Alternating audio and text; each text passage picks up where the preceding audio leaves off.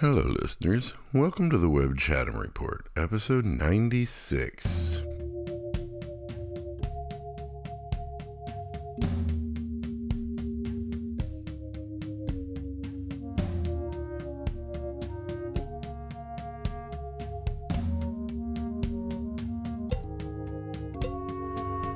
nineteen ninety-six was a big year for me. That was that was a that was a crazy year. Uh, yeah, that was the year the Cindytalk tour brought Cindytalk around America. We're a U S tour, something like twenty dates. Got to play Princess Club in Minneapolis, West Best Theater, West Best Theater in New York, and Brownies in New York, and the Black Cat. A lot of good theaters, a lot of, a lot of crazy times. Met Lane Staney at the off-ramp in Seattle. Met Jarboe. No, we didn't actually end up meeting Jarboe. She just kept saying she's going to come to the show in Atlanta, but she never came. Anyway, ninety-six, that was when I took my first job at Ernst and Young. I lost a lot of money on that tour because I was a poor money manager, so I decided it was time to get a real job instead of just working at Mac Temps, now known as Aquint Partners, a temping staffing agency founded in Cambridge, Massachusetts on sixty-six Church Street in Harvard Square.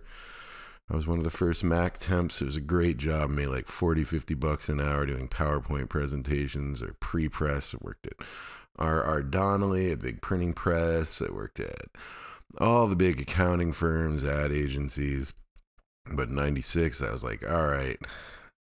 It's been fun working two days a week to pay my two hundred dollars a month rent and have spending money, but now I need to make some money back and pay the debts off from this tour. I got my first full-time job at Ernst and Young in the Hancock Tower. Not my first full-time job in my life, but post-college real job in my career uh, in the marketing department. And uh, the rest, as they say, is history. Uh, that was a pretty good job. Had a really good software server. Got to learn how to use H T M L, registered my first domain names, learned how to use Premiere. Uh, yeah, Flash, Future Splash, learned that there. It had a lot going for it, that job. That's where I met John Shu, one of the owners. This guy worked in I T at, at Ernst and Young. Amazing guy, John Shu. We're still friends. And on the side, he owned one of Boston's coolest recording studios. I mean, it wasn't like Fort Apache level cool or New Alliance. I guess I don't even think New Alliance was around yet, but it was pretty cool. Like we, I got, I eventually went to work for him. The studio moved into Boston. Uh, that's not true. I started working for him when the studio was out in Stoughton, but uh, we had, we had cool artists come through. I mean, more punk rock and ska that, you know, but the Boston's recorded there. Nuno Betancourt from Extreme recorded there. A lot of Sam Black Church albums, like a lot of the Boston hardcore stuff, because we were a little bit more affordable.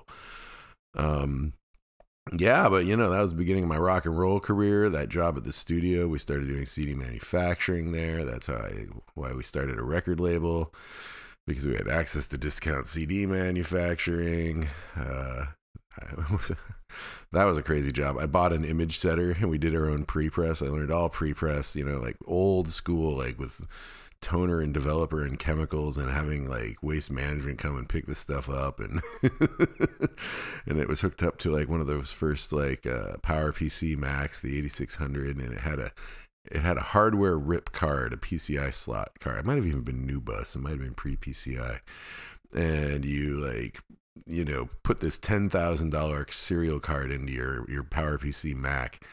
And then you would hit print, and you would print a PostScript, and the PostScript would go through the card into this image setter, which was huge. It was like the size of five copy machines. You know, it was like fifteen feet long. And it had like these different buckets that the film would go. It had laser print onto the film, and then it went through these buckets of, you know, developer, toner, stop bath, and wash. And it printed film for plates for doing printing presses. And uh, well, then we had a we had a match set machine, so you could see like actual physical proofs off of the film. I learned how to do all that stuff while simultaneously learning H T M L and starting to do websites for these people. Uh, but the funnest part was really the C Ds themselves. It was like you shot film, but it was all screen printing, right? So it was very physical. It was more like t-shirts than anything else. Like you made this film and it was spot colors. So like they would do individual passes, and you could choose any Pantone color. You could choose C M Y K, but it was really expensive, and there's only eighty D P I dots per inch. So you know, C Ds, like you see full color C Ds, but mostly it's one or two or three colors on the disc, you know. And uh, I got really good at that, and like the overlap, you know, like like the knockout and the overlap and the bleed, and it was, it was just it was really fun. The C Ds that had this physicality to that job, I really liked. How that started, that whole journey started in nineteen ninety-six. Anyway, wow, five minute intro on the year. Well, good thing we only have four of those left before it becomes episode one hundred. And I won't be able to start the episode by reminiscing about a random day in the nineties anymore. Hello, greetings from Chatham County, North Carolina. How are you doing? We are doing okay. The weather is lovely. It is sunny and rainy, exactly the right amounts that I haven't been having to water the plants, but we've been able to go out and walk. We had a tropical storm pass through, but nothing that bad happened. Uh, yeah, it's been a good time, mostly. Cases are on the rise again. Uh, we have had more new cases in Chatham County, and I think North Carolina as a whole in July so far than we did in all of June. Delta variant's a thing. Uh, a lot of you don't have kids under twelve, so this isn't really something you have to pay attention to anymore, because it turns out the Delta variant isn't really that much more lethal. It's just easier to catch. But you're vaccinated, so even if you get it, you're going to get a light dose. I've actually have had many friends and acquaintances now get catch COVID on the, while vaccinated, and it's almost certainly all because of the Delta variant. But it's fine. I mean, who cares? It's all been very light cases. You don't get hospitalized, so... I mean, you can, it's, it's possible, but, uh, you know, it's pretty unlikely. But if you have a kid under twelve, it's, they can't get vaccinated. And yeah, it's, uh, it's unlikely they'll get it, but COVID still can be pretty bad for kids. I definitely have friends who have kids that have become COVID long haulers. It's very stressful. So, you know, we're still playing it safe. They say the vaccine is going to come by like November, but that's still like August, September, October, four months. I really want to go to New York. I fear I missed my window, but Emma said if I wanted to go, I could. Uh, were I a lesser man, I would foist my uncertainty and indecision about how to handle this phase of the of the pandemic onto my wife and use her and blame her and say, I want to go to New York, but my wife won't let me. But that's not the case at all. She respects my decisions. She would let me do what I needed and wanted to do. I just can't make up my mind. I really would feel terrible if I got my kids sick. Uh, it would probably be fine, but one never knows. Uh, my wife is a very interesting person because she just refuses to forget things that people desperately want to gloss over. Like the fact that like long haul has a lot of unknown situations we don't know about yet. And kids do get long haul and stuff like that, that I just want to, you know, poo poo. But anyway, most people seem to be pretty chill, but I do feel like there's a lingering sense. People are starting to realize that it's coming back. And nobody's really happy about it. They're putting it out of their mind. And I don't blame them. That's what I want to do. I want to go to New York. My friend's coming from Europe. I haven't seen her in like two years. She's like, I'll meet you in September in New York. And I'm like, oh my God, I want to go so bad. And I want to see my friend Doug. Oh, it's ridiculous. But I will survive. I will survive. Other than that, it's been work, work, work. Not too bad for me, but Emma's been super busy. Uh, and when she's busy, that means more childcare for me. Uh, her and Janet had to take an entire day for one of Janet's doctor's appointments. Wasn't anything big deal, or, you know, it's not like lethal or anything. Not even really a disease, whatever. It doesn't matter. It was not a big deal, but it took all day. And so I had to watch Jane all day, which was totally fine. And Jane was pretty good that day, which is a rarity these days, except I had this two thirty meeting and then a three o'clock meeting. So all morning it was fine.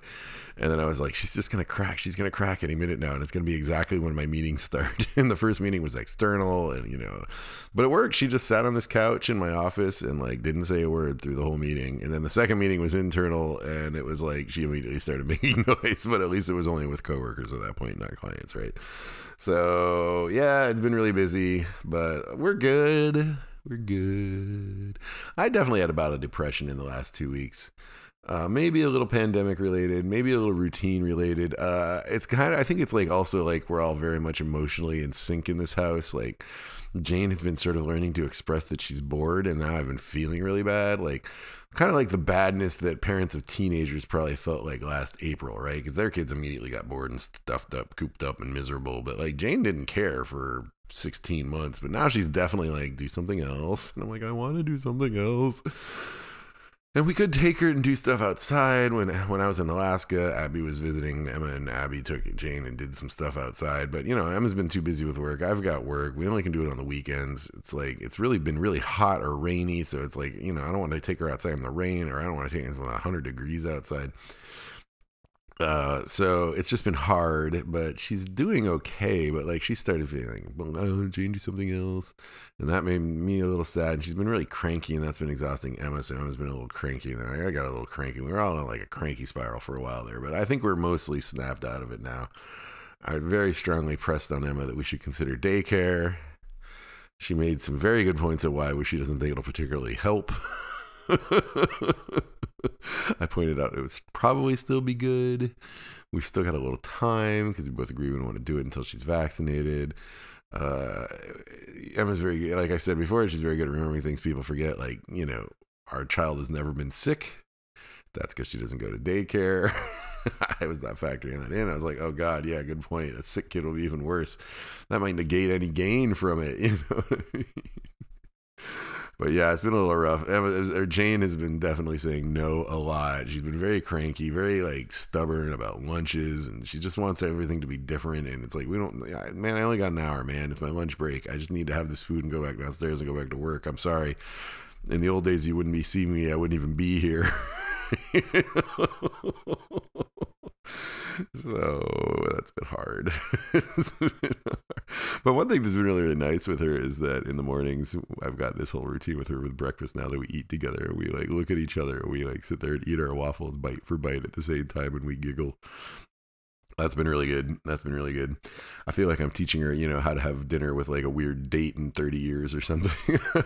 It's kind of creepy, I guess. Never mind. I shouldn't say that. But, you know, like I've never been one for like the sensuality of food, but I'm like trying to teach her a little bit to like take it slow and enjoy her food. You know what I mean? Like I, I feel like that's healthy. I, I scarf too much.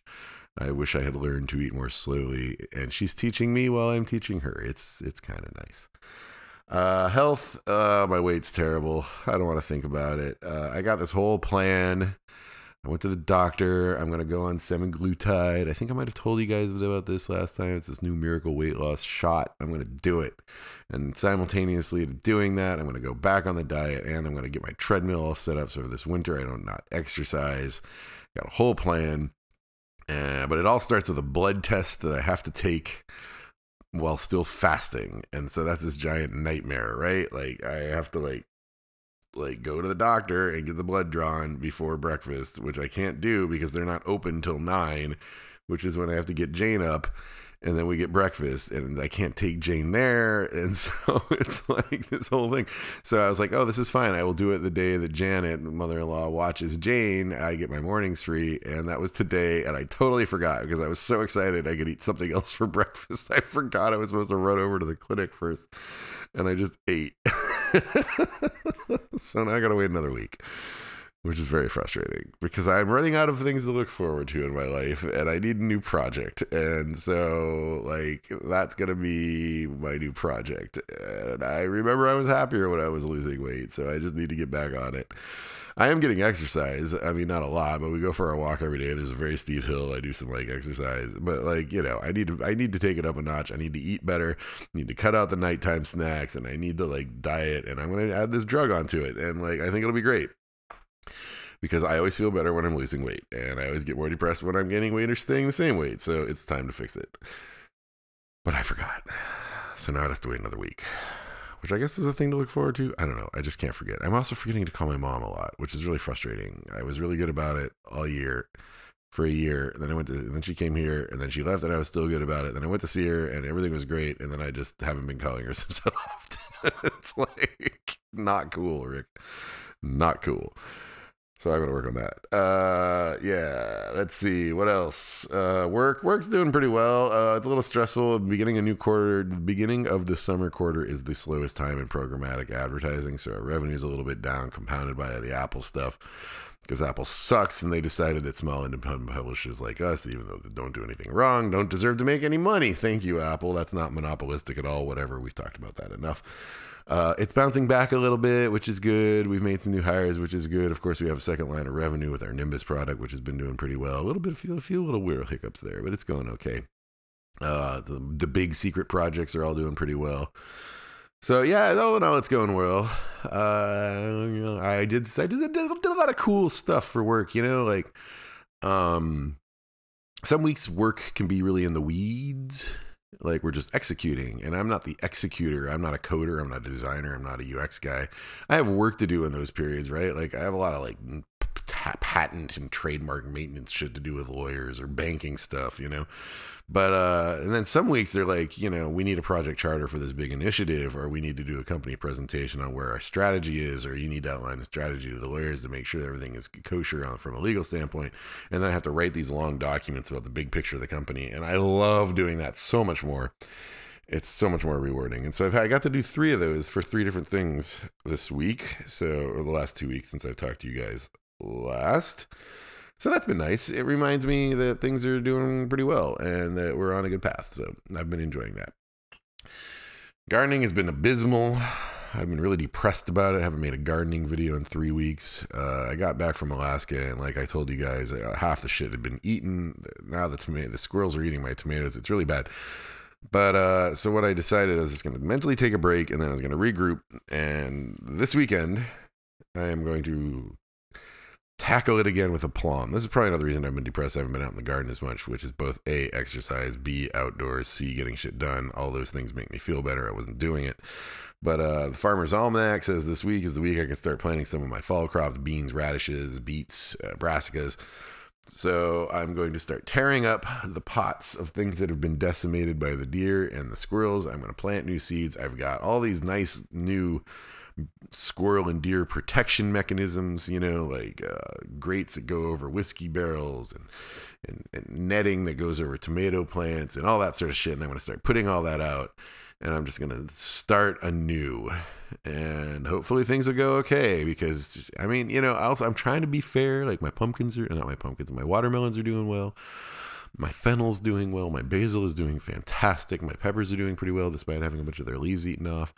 Uh, my loofahs are doing well. A lot of it's doing well, but like I have some fundamental failures that are just killing me. Specifically, like the squirrels are stealing almost all my tomatoes, and I'm growing a ton of tomatoes, and they're stealing most of them. I'm getting enough to like live, but I should have like five times as many, and it's very frustrating. And they have eaten. Oh, the potatoes are doing well. That's cool. Um, they ate all the beets, they ate all the beans, they ate all the strawberries, they ate all the cauliflower, all the broccoli, they ate all the lettuce, they ate all the bok choy. They ate. I have one nap of cabbage left, and they just fucking ate it all, man. It's really bad. And I told myself at the beginning of the year that any gardening down on the on the patio on the on the ground was going to be an experiment because the animals might eat it, but they didn't eat it for the first several months, and so I got lulled into a false sense of security, and then all of a sudden they started eating it all. So that really screwed me, but now I'm ready. I'm ready. Today is the day that I go out there and I start anew. It's going to be great. It's going to be great. Uh, yeah, so that's where we are with gardening. And then we got the studio reorg. So that was the big thing. I did it last weekend, two weekends ago. I, I, I, I, I yes, right. Okay. I last spoke to you guys right before I did it. I finished my podcast two weeks ago, and I started rearranging the studio. And it's done. It took a lot of work. It was really hard. But it's done. And it's it's not completely done, but the hard part's done. I have completely rearranged things. All my record crates are now back up on the top of the counters, and they are all easily accessible. I've reclaimed the other third of the room that was kind of poorly organized before. I thought it would be a separate activity area for something else. It ended up not working.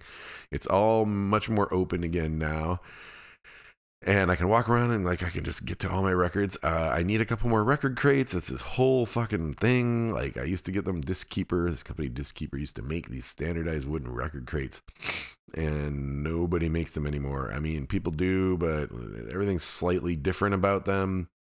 Today, just today, I found one on, on Amazon that said it was the same dimensions. It looked like it was the same thing. It was pretty cheap too. It was only like twenty-five bucks.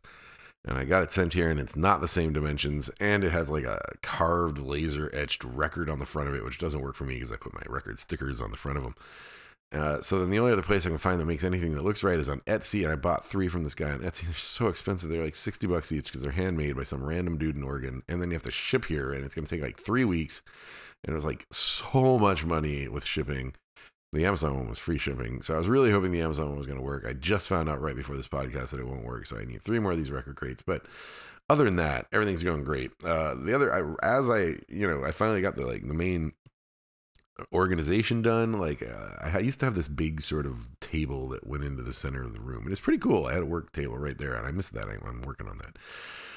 But it cut off a big part of the room. So I got rid of it. And then I was like, okay, well, I need to rearrange things. I have, I still have all this stuff. I have a couch and a table and a chair and a farfisa, you know, like a rolling flat file that uses, functions as a coffee table. I don't know where to put it. I could never find out a, a layout I liked. And then I had this epiphany and I got it all laid out the way I like. It's at an angle.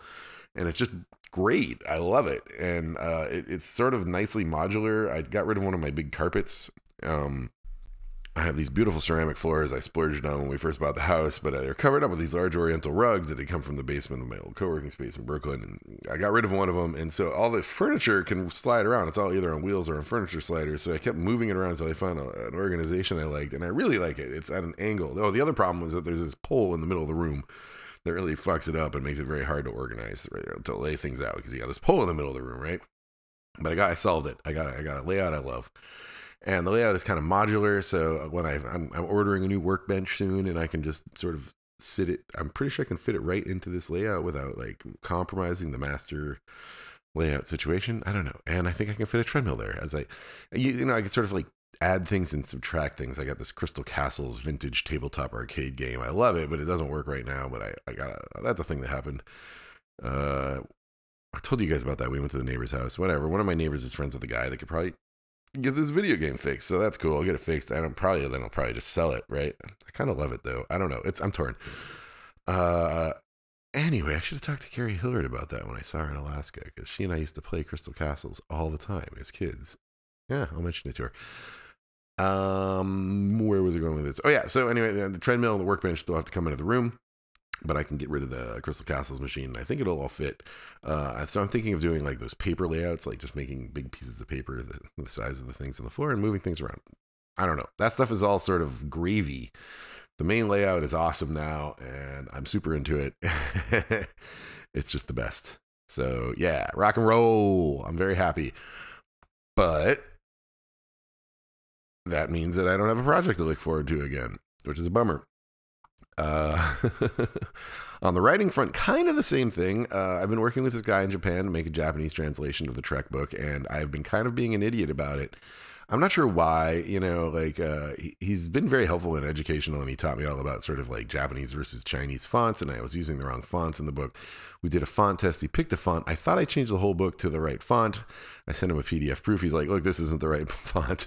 And then he was like, do you want me to just do this for you? And I was like, yes, I do.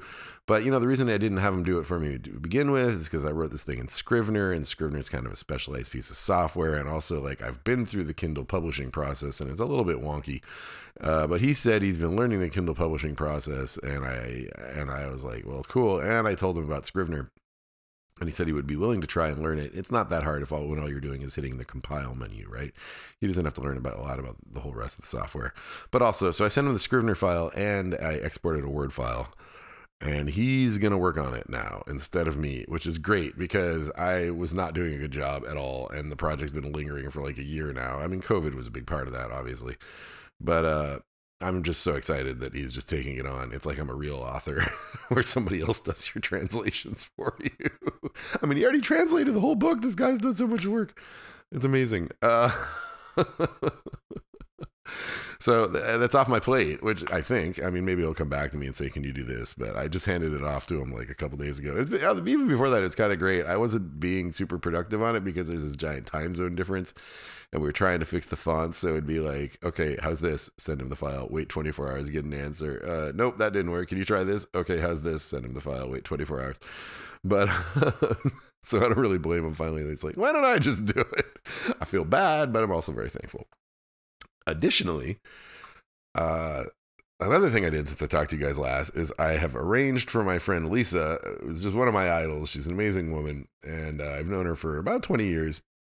She's an author, she's an editor, she's an artist, she's amazing.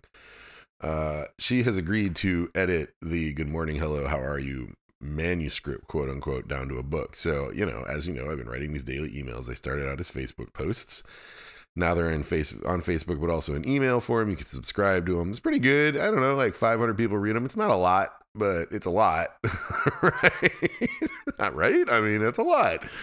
Um, it's not a lot by like literary star standards, but it's enough for me. I'm very happy about it because really writing is therapy for me, and you need an audience, and you only need an audience of a few people. So like, that's a great audience. I'm very excited about it. Anyway, I've always kind of, you know, many of them have been telling me, and I've always kind of been thinking the whole time that they make a great book, but there's all these logistical problems. Like, it's way too long. I wrote five hundred thousand words since the pandemic started. A book at longest is half that long. Shortest is one tenth that long. There's a lot of cutting to do. I'm not my, I'm not a good editor. I don't like being my own editor. I like being a writer. So I kind of struck this deal with her. She lives a pretty vagabond life. She spent a long time in Botswana. Now she's heading off to Paris. She's always a little tight on money. She, you know, all her books are like me. She does occasionally have a publisher, but a lot of her books are self-published. Uh, she's got a bigger fan base than me, but not like a, I can easily live off of this kind of thing, you know? So I kind of knew we were going to be doing each other sort of a favor here. I, I was like, you just name your price and you take as long as you want. I recognize it's a big job, but I also know your lifestyle is like pretty affordable, and this is going to be a good thing for you if you're into it. I was kind of, I don't know, I was a little worried she wasn't going to be into it, but she's super into it. And I was like, just cut it to any like book length, use whatever point of view you want. Like, just take the stuff you think is most interesting, and that'll be the book. And I'm very excited. So it's kind of a collaboration in that way, like with an editor that I haven't had since Agency. I had a good editor on Agency. That was a great collaboration. But the other books since then, I'm just, I, oh, actually, Lisa edited the Trek book too. So that was good. Uh, she was very helpful on that. Uh, anyway, yeah, God knows how long it's going to take. Uh, she's, you know, traveling, doing a lot of crazy stuff out in Europe, but also just, it's so immensely long. And I was like, really, the M O is like, read through it once, which would take forever. It's fucking like Game of Thrones long, right? And then develop a point of view, then just go through mercilessly with a hatchet and then cut out like fifty to seventy percent of it. And then, you know, one more pass for copy editing, and hopefully it's not too, too bad. Uh, and I don't know how long it'll take, but eventually there will be a book of the Good Morning, Hello, How Are You Chronicles. Oh boy, I got to stop for a moment. Uh, my P S five alert has gone off. Hold please. Oh, well, that didn't work. I've been trying to buy a P S five. Mainly because I have nothing to look forward to in life now that I've gone to Alaska and I've gone to Boston and I've rearranged my office and my book projects are in the hands of other people and I'm kind of depressed. And I was like, I will solve this problem with capitalism, especially unobtainable capitalism. So I've been following all these like Twitter alerts and stuff, and they tell you when there's P S fives in stock, and they, I have like the alert set up on my phone and follow this guy Matt Swider. My friend told me they got a P S five by following this guy, but I've been trying for like a week and a half now, and I have not succeeded. That one was from Ant Online. That's the second time I've done that one. I've got it into my cart at checkout. One time I even double clicked on on Apple Pay, and and they're like, nope, we don't have any. Uh, it's pretty frustrating. They have a double layered reCAPTCHA, and it's about, this one was about trucks, and they're like, click on all the trucks, and there's a bus, and I'm like, is it truck? Is a bus a truck? I don't know. Is a bus a truck? Ah! And I passed the caption. I got to my cart, and they're like, it's no longer available. And I'm like, oh well. I don't even really want a P S five. I just want a P S five. It's not really rational. Like, I have a dream that I could drop out of society without guilt and just play video games forever. Uh, but I will never do it because I have a child and a job and employees and responsibilities and a wife and family. But I feel like, you know, I should have the P S five handy just in case. But it didn't work. Yeah, it's kind of a bummer. Yesterday was GameStop. I don't want to pay for GameStop Pro. They tend to just do their pre-sales just for GameStop Pro. So that didn't work. The Sony one I didn't get. Best Buy I didn't get. It's very frustrating. I don't know. I don't know, man. It's not working. Anyway, in my notes for this episode, wow, it's already been thirty minutes, and I listened to a ton of records this week. This is going to be a long one. Uh, at this point in my notes, it says, now I am empty. I really need a new project to latch on to. I don't know. I'm working on it. Uh, I'm working on it. Maybe I'll start the book again. I don't know. I don't know. I did write a whole book. That's pretty cool. I think it's pretty good too. I never really thought I'd be a memoir diarist. I mean, not a public one. I've been a private one my whole life, but uh, I guess that happened, so that's kind of fun. Anyway, moving on to the media report. There's only two additions to Plex this week. Ghost Dog: Way of the Samurai, the Jim Jarmusch film starring Forrest Whitaker with a soundtrack by The R Z A. I saw that film in the theater. I really enjoyed it. Uh, and the Swans documentary, Where Does the Body End? Uh, you may recall several months ago, I watched the Swans documentary, Where Does the Body End? I was really into it. It put me on a Swans kick. I was like, I need to buy all the records I don't own. I owned about half the Swans records on vinyl. Luckily, the harder to obtain, older, rarer ones, because I was into the Swans before C Ds came out. Then once C Ds came out, I started buying them on C D, so I needed to buy some of those on vinyl. Um, most of them he's been reissued. Luckily, I already owned the hardest to find ones, White, my, my, White Light from the Mouth of Infinity and Love of Life. I already own those on vinyl. Anyway, in that process, Michael Girard is being very good about reissuing a lot of these Swans records. So I made a big order directly from Michael Girard. I've done this in the past. I've backed his Kickstarters. My name is in Swans album. I have a Michael Girard piece of art on my wall. Uh, but I also ordered the Blu-ray of the movie. So it just showed up and I ripped it, uh, mainly for the extra content. And I wanted to support him. So I did. Uh, and the extra content really hit the mark for me. If you recall, when a movie came out and my long review of it, I was somewhat disappointed with the lack of material from Love of Life, and specifically the song Her. And there was a whole section about the song Her that had was cut from the movie that he talked about in an interview. And it's about, you know, the audio of him and Jarboe, or of Jarboe as a kid. Uh, It's great. And so, yeah, I mean, like, oh, and Love Will Tear Us Apart, their Joy Division cover, they cut out most of that in the movie as well, but there's a whole section, uh, extra footage about that in the uh, extra bonus footage. The one thing there was not that I was a little surprised was there wasn't a passage on either the movie or the bonus content about the song uh, You See Through Me from Drainland, which is audio of him fighting. And maybe that was in the movie, and maybe I just blacked out about it. Anyway, the extra content is great. There's a lot of extra interviews. There's a substantial amount of live footage, both old and new. I mean, from the Brooklyn Last Swans show, there's some really good Angels of Light live footage, and there's some really good early Swans footage. So if you're into the Swans, there is a lot more on the Where Does the Body End Plex upload in my Plex. Yes, right, that. Discogs sold three C Ds. Don Lennon. Don Lennon. Don Lennon is a formerly Boston-based, now New York-based singer-songwriter of sensitive, tender, yet comedic songs. He is amazing. He's an old friend of mine. His first album was called Maniac, and uh, it was mastered at that recording studio I was telling you about that I used to work at, and we manufactured the C Ds. Uh, he... had a falling out with another friend of mine, and I he and I never had a falling out, and his girlfriend had a falling out with another friend of mine. I don't know, there's some complicated drama I wasn't really involved with. He moved to New York. We don't see each other a lot, but I have always stayed up with his music. I've been buying his all his albums. He also has an alter ego named Martin Phillip uh that's more synth pop based, and he's got like five six albums. He came out eventually, he he got kind of not big, but he he got distributed and released by Secretly Canadian. I have a strong suspicion our friend Mike Anderson introduced him to Secretly Canadian. Mike Anderson was a big Don Lennon fan and a Boston guy, and for a while worked at Secretly Canadian. Uh anyway, yeah, I sold two of his records. I have multiple copies because I'm obsessed. So yeah, always always happy to see hear from another Don Lennon fan. And then I sold the Reach the Rock soundtrack, uh, which was a film by that guy, that eighties director John Hughes. Is that right, John Hughes? Yeah, Breakfast Club, all that stuff. Sixteen Candles, Pretty in Pink. Uh, he did this film called Reach the Rock. Nobody really knew about it, and the soundtrack was by John McIntyre of Tortoise. And I discovered this in the early nineties, and I was like, I need that soundtrack, and I got that soundtrack, and it's really good. And then somebody just bought it for me. The end. That's the whole story. I was gonna listen to it again, and I didn't. I think I will. Uh, vinyl. So I don't know why exactly so much vinyl arrived in the last two weeks. I definitely made a few impulse purchases of a lot of stuff, but also a lot of things that had been backordered for a very long time finally arrived. Like maybe the plants are clearing out their their backlog or something, but uh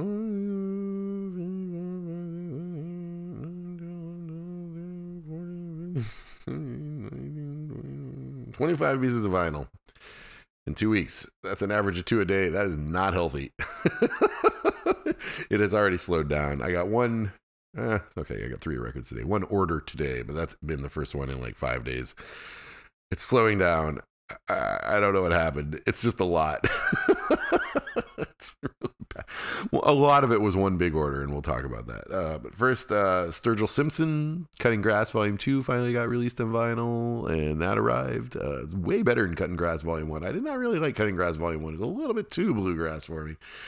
And I was not sure if I was to give it a buy, Volume two, but Volume two is awesome, and uh, I really enjoyed it. Uh, and then, so this band Swell, I think I've talked about them before. Yes, I did, because I got one of their old records recently. San Francisco-based, uh, mellow stoner rock, but kind of minimalist, uh, minimalist. Not like stoner rock, like Jack Johnson's stoner rock, like uh, Bong Water on Quaaludes. I don't know. It's hard to explain. Very mellow. Uh, I love them. I saw them first in nineteen ninety-two. They played in T T the Bears with His Name is Alive, and uh, Difference Engine, a local band, became friends with. And then I saw them one more time. My friend Andy reminded me at Bill's Bar, where they played with Treble Charger.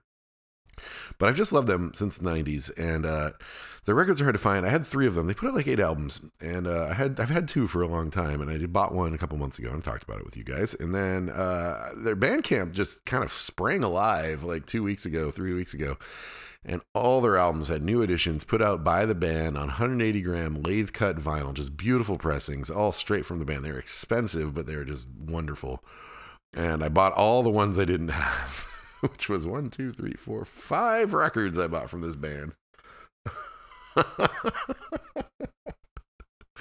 And I've listened to them all, and I just love, I love that band so much. So I bought Well and For All the Beautiful People and South, South of the Rain and Snow and Too Many Days Without Thinking. That's probably my favorite Swell album. And Everybody Wants to Know, which is a Swell album I'd never heard of. So that was exciting. Love Swell. Uh, then I did an order directly from Lowe because they had this really beautiful Great Destroyer tenth anniversary poster. That might not be right. Let me go look. It was Things We Lost in the Fire, and it was a twentieth anniversary poster, lithograph, beautiful, uh, uncoated black paper, silk screening on top of it. Just gorgeous. I really wanted it. So I got that, and then when I was on the site, I was like, oh, Black-Eyed Snakes. Do you guys know about Black-Eyed Snakes? Black-Eyed Snakes are awesome. They are Alan Sparhawk's blues band. They're not really a blues band.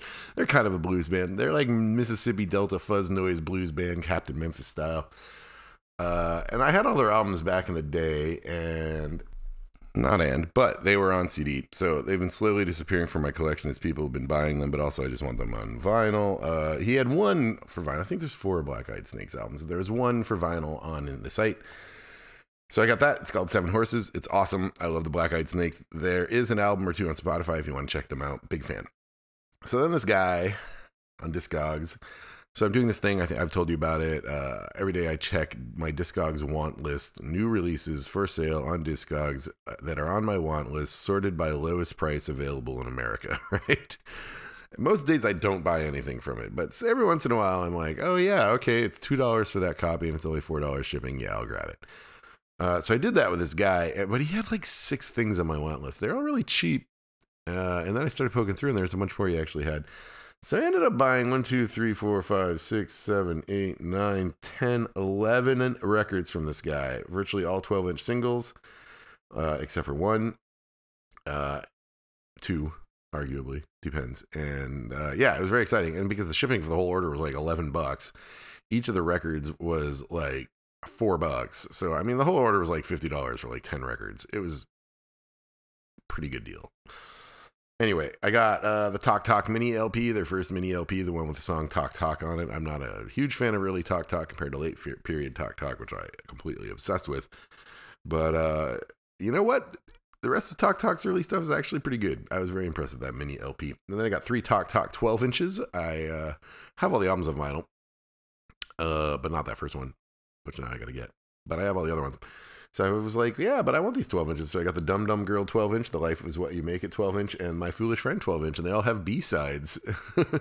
They have put out a C D of B-sides, uh, but it's not on Spotify. So I was very excited to like hear some of these B-sides I'd never heard before, which, you know, I mean, the year twenty twenty-one, you get to hear a new Talk Talk song. That's pretty exciting. Uh, I bought the Renegade Soundwaves Biting My Nails twelve inch. I have a soft spot for Renegade Soundwave because they were one of the first bands I saw in one hundred twenty minutes in nineteen eighty-eight or nine or something like that. And I saw them live once in the early nineties at Axis in Boston. They're great. Uh, so I got that. I just think it's hilarious. There's a song about biting your nails. Biting my nails. Uh, and I got four Jesus and Mary Chain twelve inches that I did not own, or I, more accurately, I owned a lot of these on C D already, but not on vinyl. I got the Happy When It Rains ten inch. I'm very excited. I've been looking for that for like twenty years. Not looking for it, just never got around to buying it. I got the Blues From a Gun twelve inch. Used to have that on C D single. That sold. I got the Roller Coaster E P. Same thing. Had that on C D single. And I got the Surfin' U S A Summer Mix seven inch, which I never owned. So that was very exciting. Uh, I got the Carter, the Unstoppable Sex Machines album, nineteen ninety-two, the Love album, because I love Carter, the Unstoppable Sex Machine. I was completely into them with my college girlfriend. We would go see them and hold hands, and it was just lovely. And then we'd mosh in the mosh pit, because there was a mosh pit, the Carter, the Unstoppable Sex Machine shows in Boston in the nineties.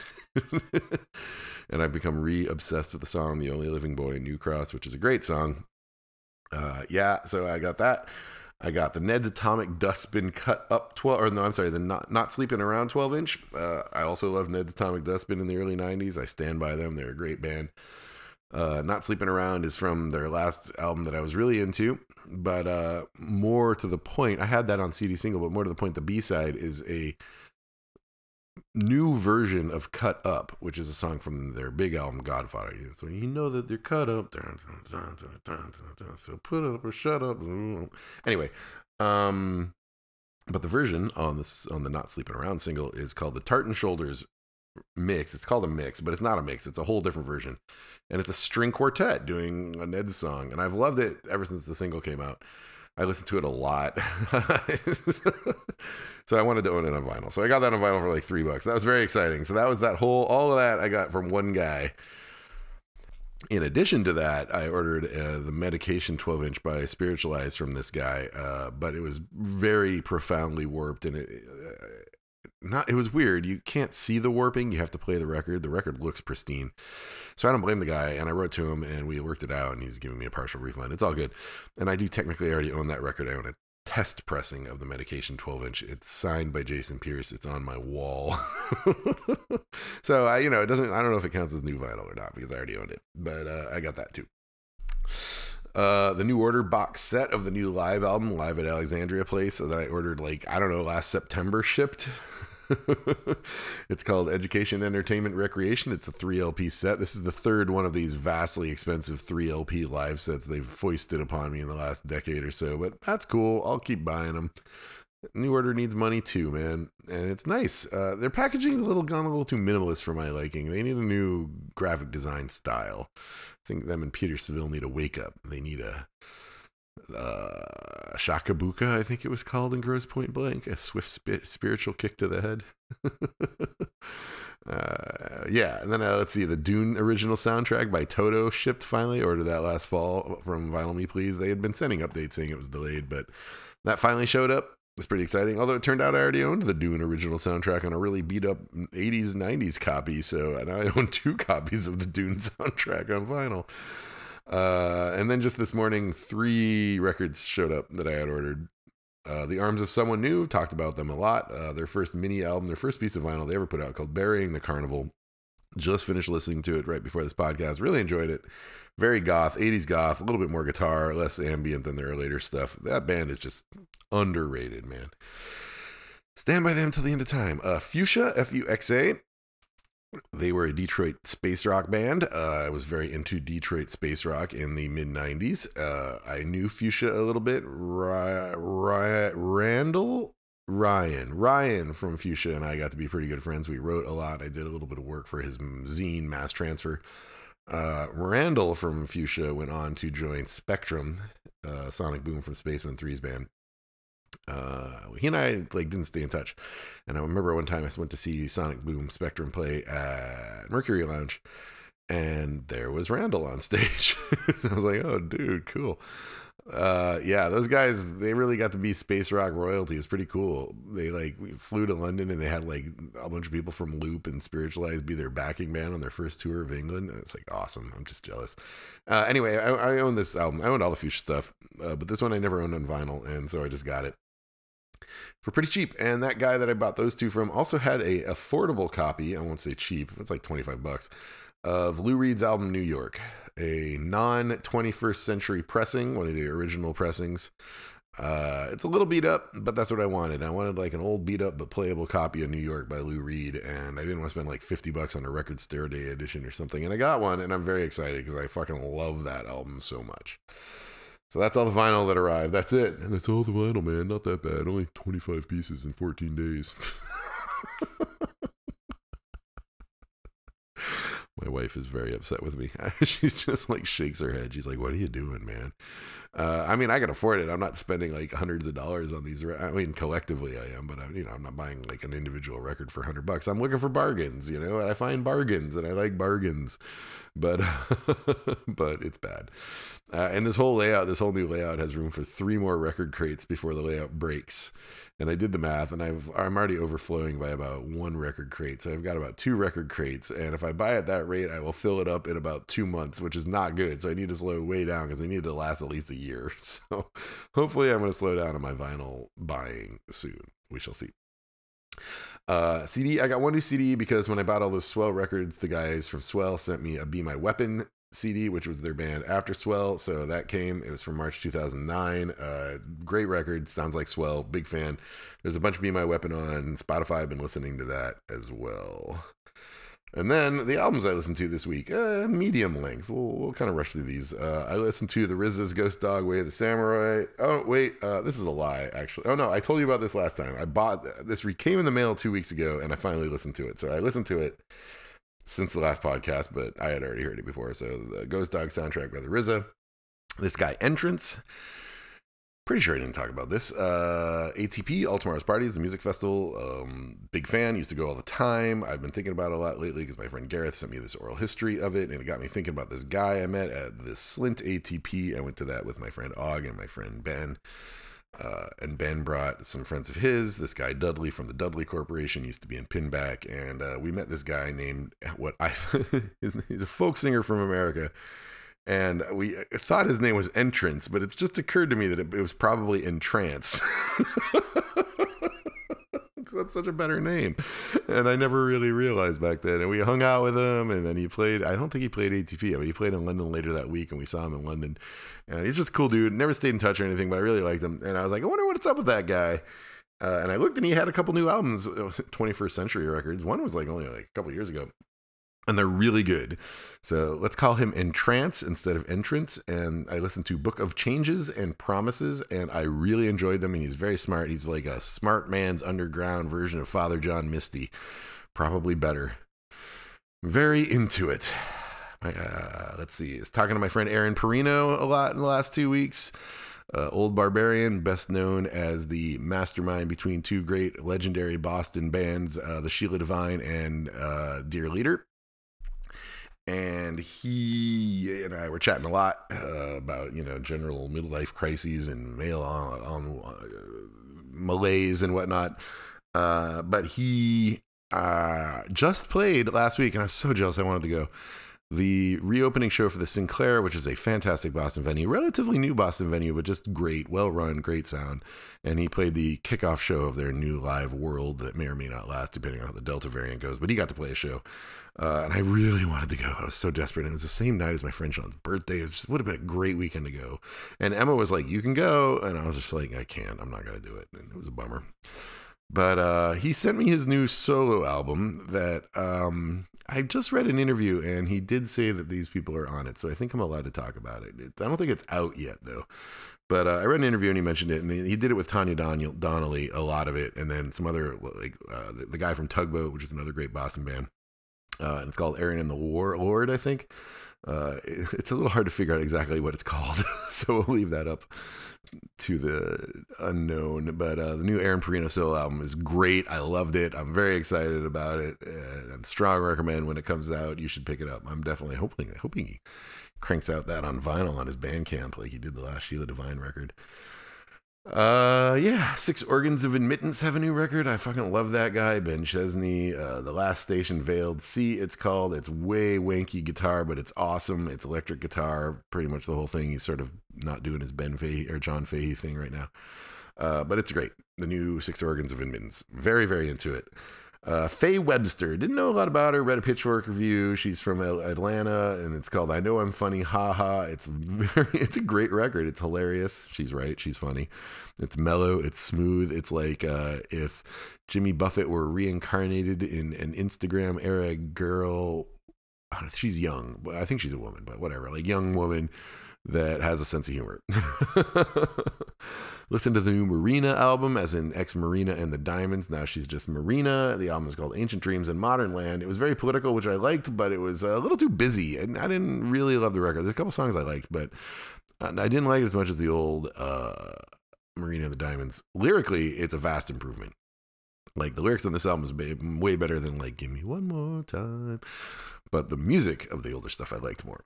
Uh, Murder of Crows. So yeah, as we know, I was uh, getting into Alan Sparhawk's side projects again, Black Eyed Snakes, and I discovered yet another side project of Alan Sparhawk's.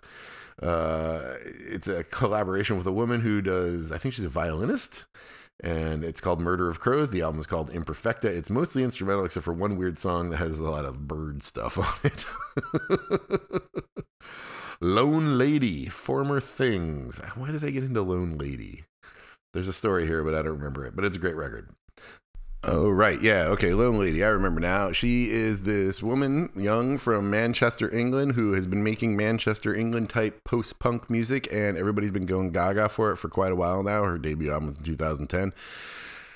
Her last album was like four years ago, and Bobby Gillespie of Primal Scream called it the best album ever. I learned about her only a little while ago, so I added all the singles, and then this new album came out, and it's really good. She's awesome. If you're into the Manchester thing, check out Lone Lady. Salt. S A U L T nine. Uh, this band is has been a big, a big enigma to me, but I've been really into them for about four albums now. Uh, I read the Pitchfork review on this one. It turns out they're just generally an enigmatic band, man. People don't really know who they are, I guess. It's I don't know. It's a little weird.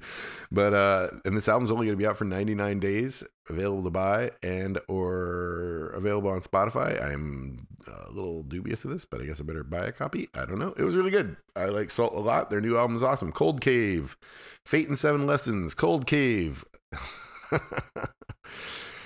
Originally a very Sisters of Mercy-esque type goth band that was pretty awesome in their unabashed gothedness, uh, were rising to prominence through the indie ranks and sort of this goth revival thing headed up by the likes of Gibby and Ryan at Deus Records. Uh, suffered a severe setback about eight years ago when they tried to bring Boyd Rice on tour. And all their shows got canceled because Boyd Rice is basically a Nazi. I knew Boyd back in the day. He had a child with the aforementioned Lisa that I was talking about that's going to be editing my book. Uh, they were separated by the time I knew Lisa, but he would pop in once in a while because of the child. Uh, also used to listen to Non and his band Non and Such before I realized how racist he was. Uh, anyway, yeah, it was probably not a wise move to bring that guy on tour in the twenty-first century. Uh, so Cold Cave kind of laid low for a while. They, they've sort of moved on. They have been slowly rebounding. You know, they realized their mistake, I guess. I don't know. We'll see. But, uh, their new album's pretty good. It's much more unabashedly like, there's one song that sounds exactly like Temptation by New Order. There's one song that sounds exactly like Depeche Mode, but I really like Temptation by New Order and Depeche Mode, so I really like this record. I'm into it. The new Modest Mouse, The Golden Casket. Very good record. Kind of shocking. Amazing. I sort of had given up on Modest Mouse. Didn't like the last few records. I mean, if I'm being honest, I haven't liked anything since the second record. You think I would have liked The Moon in Antarctica being moody and goth, but nope. I liked old, like, talking shit about Pretty Sunset and Custom Concern and Dramamine era Modest Mouse. Never really cared beyond that.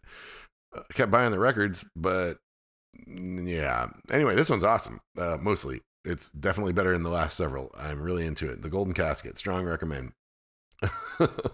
Then I listened to all four albums of the new Fucked Up album, Year of the Horse, which was the weirdest thing I've listened to in quite some time. Like Flaming Lips level weirdness, probably weirder. It is a four L P rock opera about a horse. It is every musical style under the sun in one record. It is really weird, and I was really into it, and I strongly recommend Year of the Horse, Acts one, two, three, and four by Fucked Up. Listened to the new Garbage album, No Gods, No Masters. Had some songs I liked, sounded like garbage, pretty into it. Came with a bonus disc on Spotify. Uh, it has a cover of Starman and Because the Night. Those are both fantastic. The Because the Night cover with Garbage has screaming females on it, which is just wonderful. Uh, has some good, the album itself has some good moody goth tunes, which is always my favorite part of the last few Garbage albums. Uh, even Though Our Love Is Doomed off of their previous last record was my favorite song by far. Um, but yeah, you know, it's Garbage. It's awesome. I'm excited. We're, they're supposedly playing this summer. We're supposed to go see them. We shall see. It's outdoors. Probably, we'll probably pull it off. Uh, Olafur Arnalds, uh, Icelandic uh, classical composer, has a new E P, When We're Born. It's uh, more of the stunning minimalist Icelandic classical music you have come to know and expect, know and expect and love from Olafur Arnalds.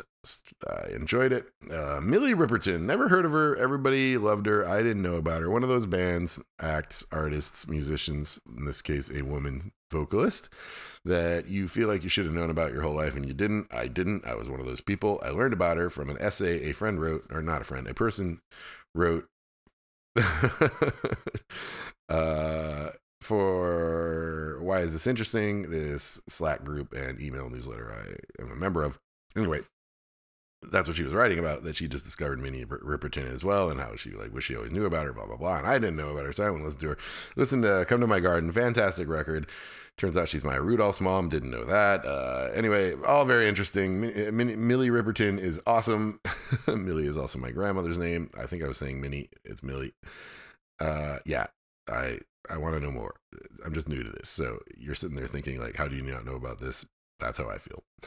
Uh, and then while I was on the Talk Talk kick and I discovered those Talk Talk B-sides, I really liked one of them and I wanted to put it on one of my Spotify playlists, but it wasn't on uh, Spotify.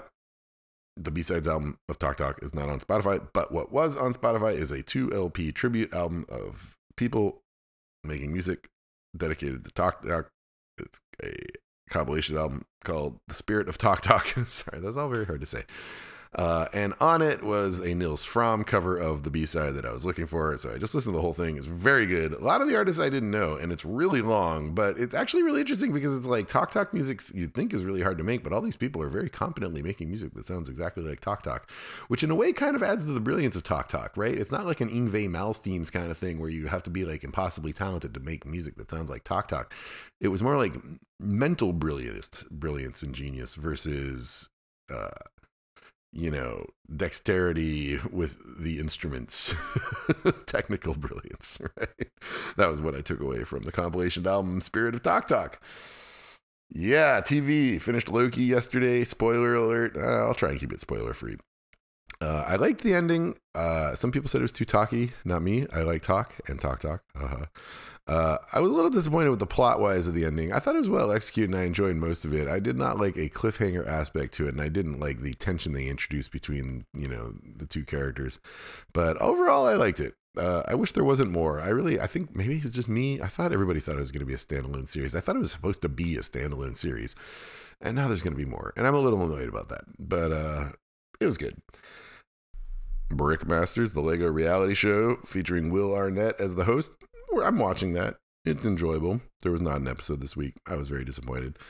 Uh, I watched one episode of Cobra Kai. I was like, I need a new show by myself. You know, I'm not really watching a lot of stuff. I finished all my stuff. And like, I just couldn't find anything. Everybody's like, well, this was good. So I watched the first episode. I didn't like it. I think it's good. I get why people like it, or I can see how people could like it, but it's just not my thing. I was just like, I don't like this guy. I don't like either of these people. I never even really cared about Karate Kid, the movie. Uh, I might give it a second chance and watch episode two. I don't know, especially if a bunch of you email me and tell me it was really great. Uh, Bad Batch, I'm still watching. These current Star Wars animation, they really took it up a notch with the last episode, tying it into the Star Wars lore, and I enjoyed that very much. It was pretty cool. We'll see if that keeps going. Yeah, it was pretty interesting. Uh, what else? Oh yeah, and then Mythbusters. We are watching Mythbusters every day, like two episodes, trying to get through it. There are fourteen seasons. It's gonna take forever. I'm becoming weirdly obsessed. I read Carrie's book, as we'll talk about in a moment. I spent one day last week three hours reading every entry on the Mythbusters Reddit, trying to find out all the backstory about this evil producer. And I learned most of it, and I feel okay about it now. And I, I think I've, I've I've I've worked that obsession through my system. Now we're just watching the show as a show.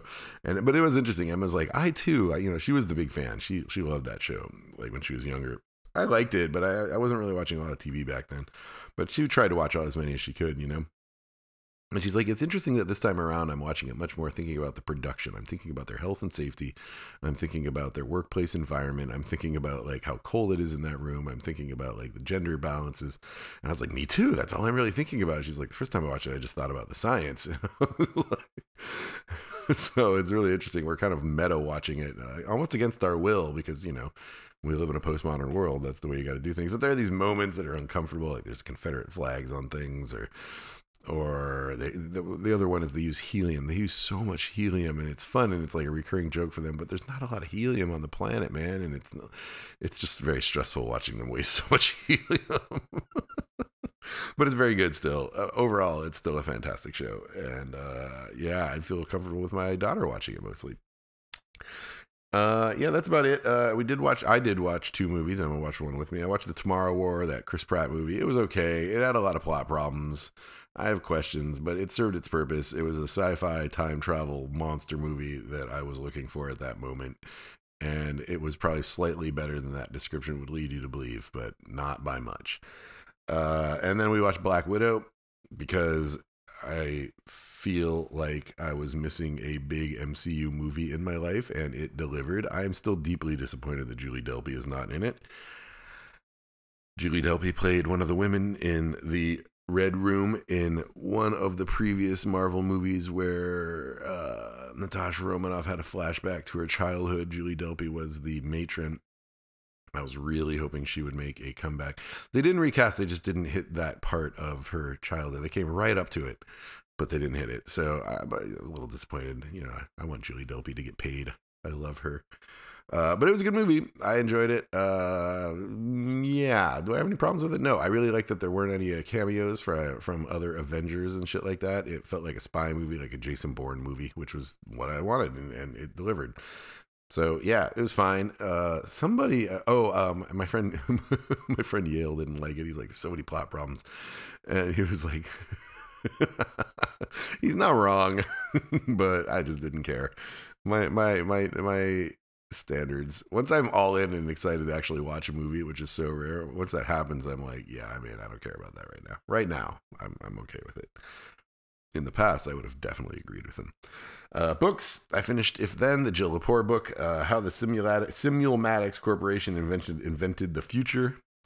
If Then is the name of the book by Jill Lepore. Uh, I've talked about it a lot, so I don't know if there's much more to st- say. I found it completely not good as a history of this company, or not worthwhile as a history of the Simulmatics company, because I reject her fundamental thesis that this company was influential in any way. I accept her thesis that certain members, uh, employees, and founders of this company, specifically Ithiel Dupoul, were hugely influential. I believe that, uh, but you could have just made this a biography of Ithiel Dupoul, and it would have been the same. As a book that is an overview of the use of technology in elections and polling, I think it is fantastic. Uh, it's not comprehensive. It's, you know, told through the prism of this one company, which is useful. But, you know, even looking at the book, uh, what, what's the term I use? Eminent critique. Even at the book, looking at the book within itself, there are there are flaws in the thesis. Like she talks extensively about how Simulmatics Corporation had competitors that had as good, if not better, products, people like Gallup and Nielsen, but she doesn't give them any credit. It's a little weird, and there's no history of those companies or barely any talk of them. But overall, it's a very interesting history of sort of like one period of politics and technology and early internet. Uh, has a lot about B B N, which is a Cambridge technology company that I briefly worked at as a freelancer in the early nineties. So, you know, like I feel a little bit of connection to that, like early internet, beginning of ARPANET, DARPANET, stuff like that. It's very, very historically illuminating, interesting, educational book. I just sort of reject the thesis that this particular company meant as much as she says it does. But, you know, I guess our opinions can differ about that, and the book can still be very worthwhile because it was. And I'm a huge Jill Lepore fan, so I feel bad even critiquing it in that way. Uh, then I read uh, Carrie Byron's book, Carrie, the host of Mythbusters, one of the hosts of Mythbusters, the only woman host of the show. It's called Crash Test Girl, an unlikely experiment in using the scientific method to answer life's toughest questions. Uh, it's really a bit of a self-help book. It's really kind of a great book. If like it's something I would hand to my daughter when she was like ten and she could read it and I'd feel really good about it, you know? Uh, but I wasn't reading it for self-help. I was reading it to get some dirt about Mythbusters. And it did deliver. I had to piece it together with other stuff from the internet, but it, I got what I needed out of it. And I really like Carrie. Uh, she's just a natural. It's really kind of crazy, right? Like, just such serendipity. She landed that role. She just, that was her first day at work that they started filming the pilot. She doesn't appear for a couple episodes, but she, uh, you know, she eventually goes on to become a host. She's just so good on camera, so charismatic, so compelling, and uh, it's just worked out great. They must have been so psyched. They're like, oh, we need three more hosts, Walrus, Walrus, Walrus. That's my Jamie impression. And uh, they're like, oh, look, we've got the, these people over there. And it was at the time, well, she was the only one. It was her and Scotty. Scotty's gone, but, you know, and they're like, oh, we'll use them. And they used them, and they're both fantastic hosts. I mean, like, Tori and Byron, uh, Tori... Tori and Grant, they picked, you know, they knew already from I L M, from the effects industry, and they're like, they would be good, and they brought them in. They were sort of picked for it. But Carrie, they just found, and they're like, let's try her, and it worked, and she was fantastic. And I, that's a great story. I love people that just fall into amazing things like that. Uh, yeah, so good book. Now I'm reading Concrete Planet, The Strange and Fascinating Story of the World's Most Common Man-Made Material by Robert Corland. This was recommended to me by my friend Felix, because uh, he's obsessed with concrete and has read like five books about concrete, and I wanted to know more about concrete, specifically after the collapse of that building in Florida, reinforced concrete, the whole problem with rebar and water and cracks and expansion. The uh, anecdote about falling water, the Frank Lloyd Wright house that cost less than a million dollars to make, but when they had to fix all the concrete, it cost thirty million dollars, because our whole world is built out of reinforced concrete and it's basically garbage, is the sense I'm getting. But I don't know enough to talk about it yet. I'm only, I'm still in the Egyptian era. No, I just moved to the Croatian era. No, I'm sorry, the Cretan era. Minoan, that's what it is. Crete, the island of Crete, the era after the Egyptians. That's the Minoan era, right? Just moved to the Minoan era in the book, so I don't really know about reinforced concrete yet. We're still on limestone and early concrete, but it's a great book. I'm super into it, so strong recommend so far.